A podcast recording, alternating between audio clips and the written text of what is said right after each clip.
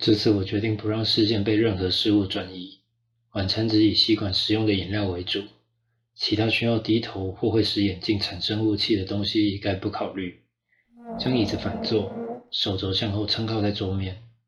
要不是是经常见过的熟面孔，我想自己早就被当成可疑人士抓走了。九点半左右，门口走进来两位警察，年轻菜鸟样的手里拿着绿色塑胶资料夹，跟在腰围明显超过五十、皮带正在哀嚎的秃头警察身后。终于还是报警了吗？我是不是该先离开比较好呢？不，这样不就等于做贼心虚吗？更何况叫马美的女孩也还没出现。我深吸一口气，将眼睛撑大，以显示自己的磊落及无畏，却突然打了个好深好深的哈欠。警察走到柜台，叫来了正在泡咖啡和补货的两位店员。菜鸟从资料夹里拿出几张照片，其中一位店员看着照片皱起眉，另一位闭上眼睛，露出思索的表情。四人维持了几分钟的沉默，两位店员几乎是同时无奈的摇摇头。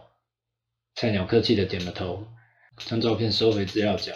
吃肥秃头拍了拍菜鸟的肩，手指在空中比划着储藏室的方向。捕获店员便与菜鸟走了进去。隐约从他们的对话和嘴型可以辨识出几个关键字：大学生、失踪、附近什么的。将碎片拼凑重组，大略可得到有一位住在这附近的大学生昨晚失踪了的结论。大学生失踪，没什么好担心的吧？谁大学不是到处跑？那时候不疯狂，人生要等到什么时候才疯狂？念大学还住在家里，先天上已经被夺去了翅膀，若还得准时回家，不就等于手脚都被掰断了吗？所以记得以前有几位朋友，就算兼三份差，也要在外面租房。那样的顽固，并不是毫无营养的糜烂玩乐，而是寻找可能的必要探索。菜鸟跟店员走出储藏室，手里握着一只浅灰色的随身碟，大概是用来存放监视器画面的吧。如果那种东西一般民众也可以申请，还真想试试，说不定有拍到那个叫马美的女孩。吃肥秃头正吃着刚买的七七乳加巧克力，看到菜鸟出来，一口将剩下的巧克力塞进嘴里，把沾有他口水的空包装随手放在柜台。两人向店员点了点头，离开超商。跟着两位警察的身影望向窗外。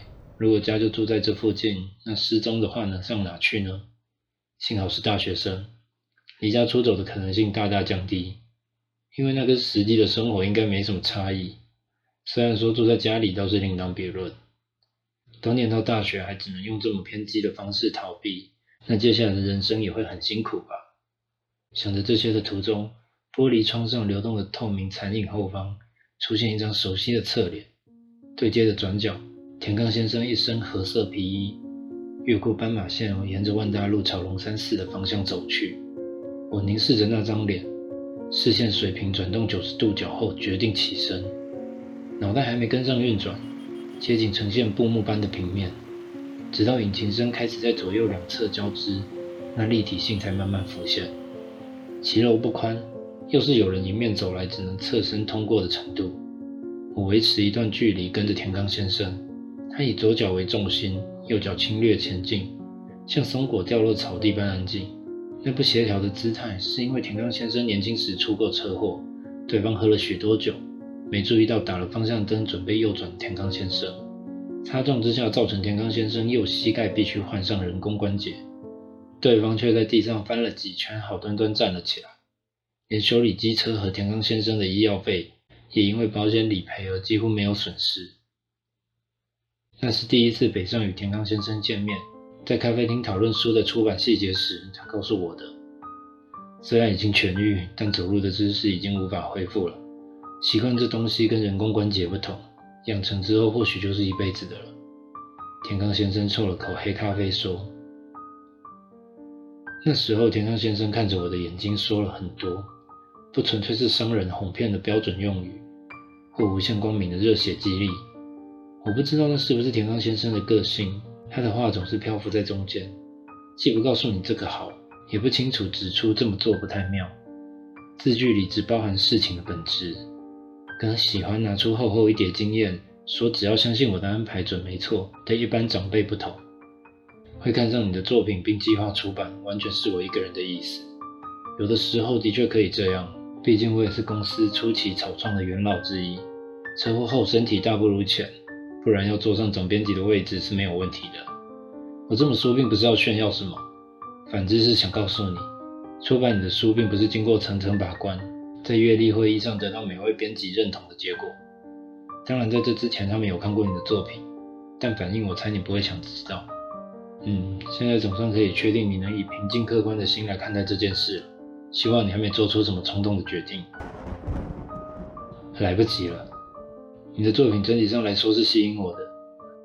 故事性跟隐喻比例拿捏的不错，叙述和形容方式也有很强烈的个人风格，与市面上单纯的情爱或天花乱坠的奇幻文学有所区隔，这算是一种特色。但称不称得上优势，我们容后讨论。现在谈谈内容，场景与时空背景都是现代，出现的人物也极尽平凡，就像走在路上，我们随时都有可能遇到与故事中相同的情节或角色一样。我很喜欢这样的设定，但也只是我个人的喜好罢了。铺陈与结局，一口气读完真的很过瘾，感动扣着哀痛，爆笑混着讽刺，荒谬夹着真实，让人觉得是啊，有时候不就是这样子吗？那时候田康先生的眼睛漾出一圈圈的涟漪，弄糊了我傻笑的表情。他喝完杯中的黑咖啡，请服务生再续了一杯。田康先生将那热气萦绕的杯子直接靠近嘴边，啜了一口后才继续说下去。不过我刚说过了，这是整体看来。毕竟书这种东西是需要花时间好好阅读，才能顺利抵达正确的地方。而那时间是连续或破碎，就变得非常重要了。跟拼图不一样，是更狡诈的存在。你的书的片段有让人无能为力的力量。